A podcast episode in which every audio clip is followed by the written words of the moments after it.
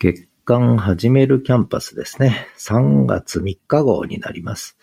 毎月3日は LISTEN 記念日ということで、毎月3日に発行している月刊始めるキャンパスです。今日のタイトルは、Let's Broadcast the Voice ということで、音声配信始めましょうという、そういうタイトルにしました。えー、ここに来て今年に入ってね、声日記を LISTEN で始めるっていう方も増えてるので、まあ少しでもちょっと参考になればと思います。で、えーこれはあの、概要欄がとても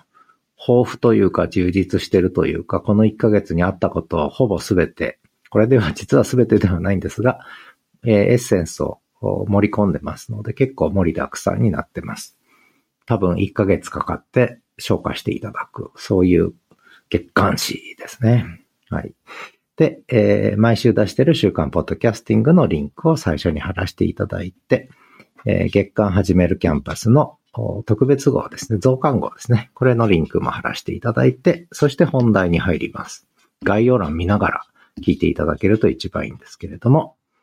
で、まずは、初めてのポッドキャストということで、シリーズ1、2、3とやってきたんですね、実はね、目立たないながら。そもそも、ポッドキャストって何、何？まあ、音声配信の中でも特にポッドキャストっていうのは、ある意味ちょっと特徴があるんですけども、というより、ポッドキャストがそもそも始まりで、えーその後に独立型の音声配信っていうのが出てきて、むしろポッドキャストの開かれた世界をちょっと閉じた世界にね、えーしてしまってるような気が私はしてるんですが、それはさておき、そもそもポッドキャストの仕組みってどういうことなの？っていう話をその1その2でした上で、えー実は今大きな変動が起きてるんだってことで初めてのポッドキャストその3、聴取プラットフォームとホスティングサービスの違いを理解しようっていうのをちょっと喋らせていただいて、書かせていただいたと。で、多分ここがよくわかってない方が多いと思うんですよね。で、独立型の音声配信っていうのは聴取もできるし、ホスティングもできると。そこで完結しちゃった閉じた世界なんですが、ポッドキャストってのは開かれた世界で、ホスティングしたものがもう全世界中にいろんな聴取プラットフォームを通じて配信できるっていうのは、これがポッドキャストの本質なんですよね。で、そのあたりがよくわかってないと混乱するかなと思って、で、その時に理解するキーワードが RSS フィード。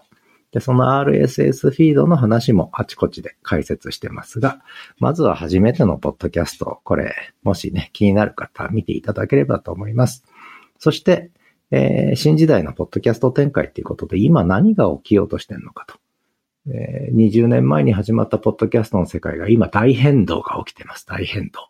この大変動は人類史的な大変動だと私は言ってるんですが、まあそんな話ですね。えー興味ある方はぜひということです。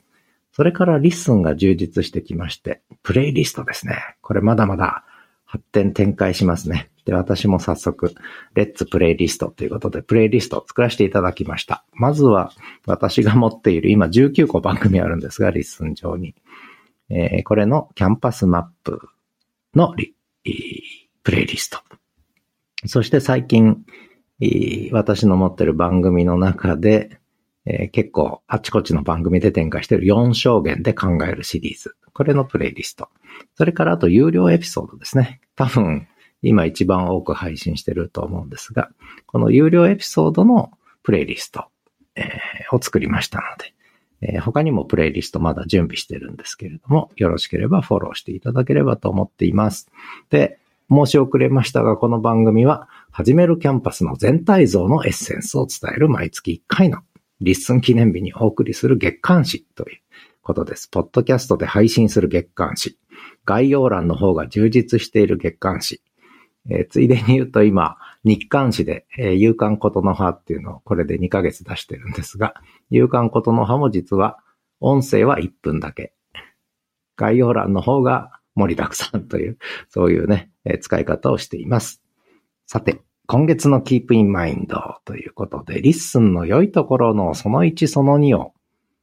書きましたというか喋りましたというか喋って書きましたということで、ノート記事でまとめたんですが、結構あの、わかりやすいというふうに言っていただけるので、まだ読んでない方はぜひ読んでいただければなと思ってリンクを貼っときました。 LISTEN の良いところその1、LISTEN の良いところその2、その2の方はやっちゃえ LISTEN という。ことでタイトルを変えさせていただきました。はい。あの、私の主観的な LISTEN 評価です。はい。ぜひ参考にしていただければと思います。それから今月のおすすめということで、今持っている番組から、まあ一つずつ、エピソードを紹介してます。始めるラジオキャンパス、夕刊ことの葉も毎日出してますが、週に1回日曜日に恥ラジサンデーっていうのを出してまして、今日も先ほど配信しましたが、そのナンバーセブンですね、ぜひ聞いていただきたい。ということでリンク貼りました。それから公開ダラダライブ。これも昨日の朝やったんですが、えー、30個目をぜひ聞いてほしいということでリンク貼ってあります。それからはじめも。えー、近藤さんがブログって何？って言い始めたんで、えー、ブログとポッドキャストはもう融合しちゃうんですよ、なんて話を勝手に喋ったはじめもです。それから Listen to Me。これが実はあの、年末以来の、年末のクリスマスのアドベントイベントカレンダーですね。えー、 LISTEN の企画だったんですが、ここで20年ぶりのワクワクっていう話が出てきまして、その正体を探るシリーズ1、2、3とやってきて、たどり着いた結論が、えー、TGT、伝道大革命ということで、20年ぶりのワクワクは実は20年ぶりどころの騒ぎの話じゃなかったということを書いてるんで、えー、ぜひ読んで聞いていただければなと思います。それから放つ言葉、 LISTENの〇〇に俺はなる。これ有料エピソード。それからプライベート LISTEN で LISTEN to Script。これも文字書き起こしということの意味についてちょっと、あの、喋ってるんで、えー、結構参考になるかもしれません。それから声で書く日記も100回目を迎えたということで100回記念ですね。えー、他の方の100回記念が目立っちゃったんで、私の100回記念は影に隠れてますけれども、100回迎えたということで100回分の振り返りをしました。それから一声。 LISTEN の良いところですね。えー、一声で宣伝してます。それから週刊ポッドキャスティング。えー、Age of ブログ2.0、ブログ2.0の時代が始まったんだと。で、それは、ポッドキャスト2.0と、えー、完全に一体化するんだなんて話を偉そうにしてますので、週刊ポッドキャスティング、ぜひ、読んで聞いていただければと思います。それから、Listen to Books で、ちょっと小難しい能動的推論、脳科学の話ですね。脳科学、神経科学の本の紹介。そして、Listen to Movies で Dangerous Mind、えー、紹介しました。それからザ・トイチロ散歩の切り抜き。そして元政治学者のどこ福風元学長の体験的大学論元学長の実践的学長論。この辺は有料エピソードが多いです。それから最近立ち上げた AI ビズムっていう。これは AI 進化時代のソーシャルメディアとホモサピエンスということで AI、VI はボイスインプットで SM はソーシャルメディアということで、AI のボイスインプット時代のソーシャルメディアということでね、そういう AI ビズムという番組立ち上げたんですが、ここで言葉の始まりってこれね、ぜひ、これは前提だと思うんで、あの、ポッドキャストやる方は、基礎知識としてあの、読んでいただければなと思ってます。それから話どころで LISTEN の良いところのボイスドラフトですね。もう最近はキーボードで書かずに全部ボイスドラフトで書くんですが、 LISTEN の良いところ1、2の生々しい声の下書きですね。これもフォロワー限定公開してます。それから起こしバー。これは最新の深掘りライブの文字起こし、有料エピソードですね。そして、えー、始めるキャンパストータルに応援できる投げ銭ボックス。その名も投げ銭っていう番組を一個作っちゃいましたので、これ投げ銭してくださる方いるんで、とっても嬉しいですね。ありがとうございます。あとは、あの、YouTube とか、ハテナブログとかね、えー、そして私がやってる民泊ゲストハウスの、えー、ことのリンクとか、えー、先月と同じ内容が貼ってありますが、唯一違うのが、 Let's note。ね、これノートパソコンじゃありません。 Let's note、note という SNS をやろうっていうことなんですが、でも Let's note でこの1ヶ月に配信した記事ですね。音声記事と文字起こし記事を中心に紹介してますので、えー、なんと、ノートレットマガジン。ね、ブックレットってありますが、一応ノートなので、ノートレットっていうマガジンを作りました。これは、いわゆるブックレットタイプの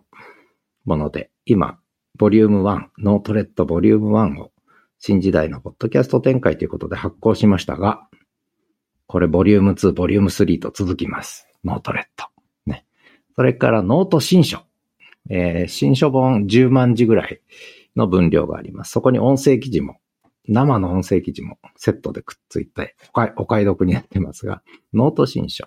ボリューム1、ボリューム2ですね。えー、ノート新書の1と2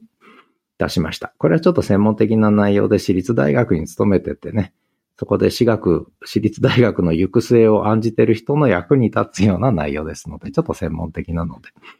えー、まあもし関係者いれば、え、参考にしていただければと思います。まあ私学のいろんな困難ね、えー、抱えてる人はちょっとこれ読んで学んだ方が学べばちょっと役に立つはずですよってことで、ね、意外と学んでくれないんですが、まあいいや。それから 私のノートのいろんな月刊マガジンとかね、定期購読マガジンとか私のプロフィールに関連したデータも一応貼ってあります。それから最近作った始めるキャンパス結構巨大な森になってきたので、まだジャングルにはなってないんですけどね。えー、アマゾンにはなってないんですが、そこそこ森になってきたので、えー、森の中で道に迷う方が出てきたということで、えー、道の歩き方、森の歩き方ということで、始めるキャンパスの歩き方というのを作りましたので、えー、全体像はこちらを見ていただいたり、読んでいただいたり、聞いていただいたりすると嬉しいなと思います。で、この始めるキャンパスプロジェクトですけれども、基本は今 LISTEN がメインになってきましたね。そして毎日の更新情報は、夕刊ことの葉でお伝えして、えー、そして月刊始めるキャンパスである程度全体像をお伝えしていると。で、もう一つのメインプラットフォームはやっぱりノートですね。ノートは少し専門的な内容がこう書かれている感じになっています。ということで、まあ興味のある方、あっちこっち、始めるキャンパスの森を歩いてみてください。ということで、えー、月刊始めるキャンパス、ボリューム7 2024年3月号でした。3月3日ひな祭りの日にお送りしました。 LISTEN 記念日。ではまた。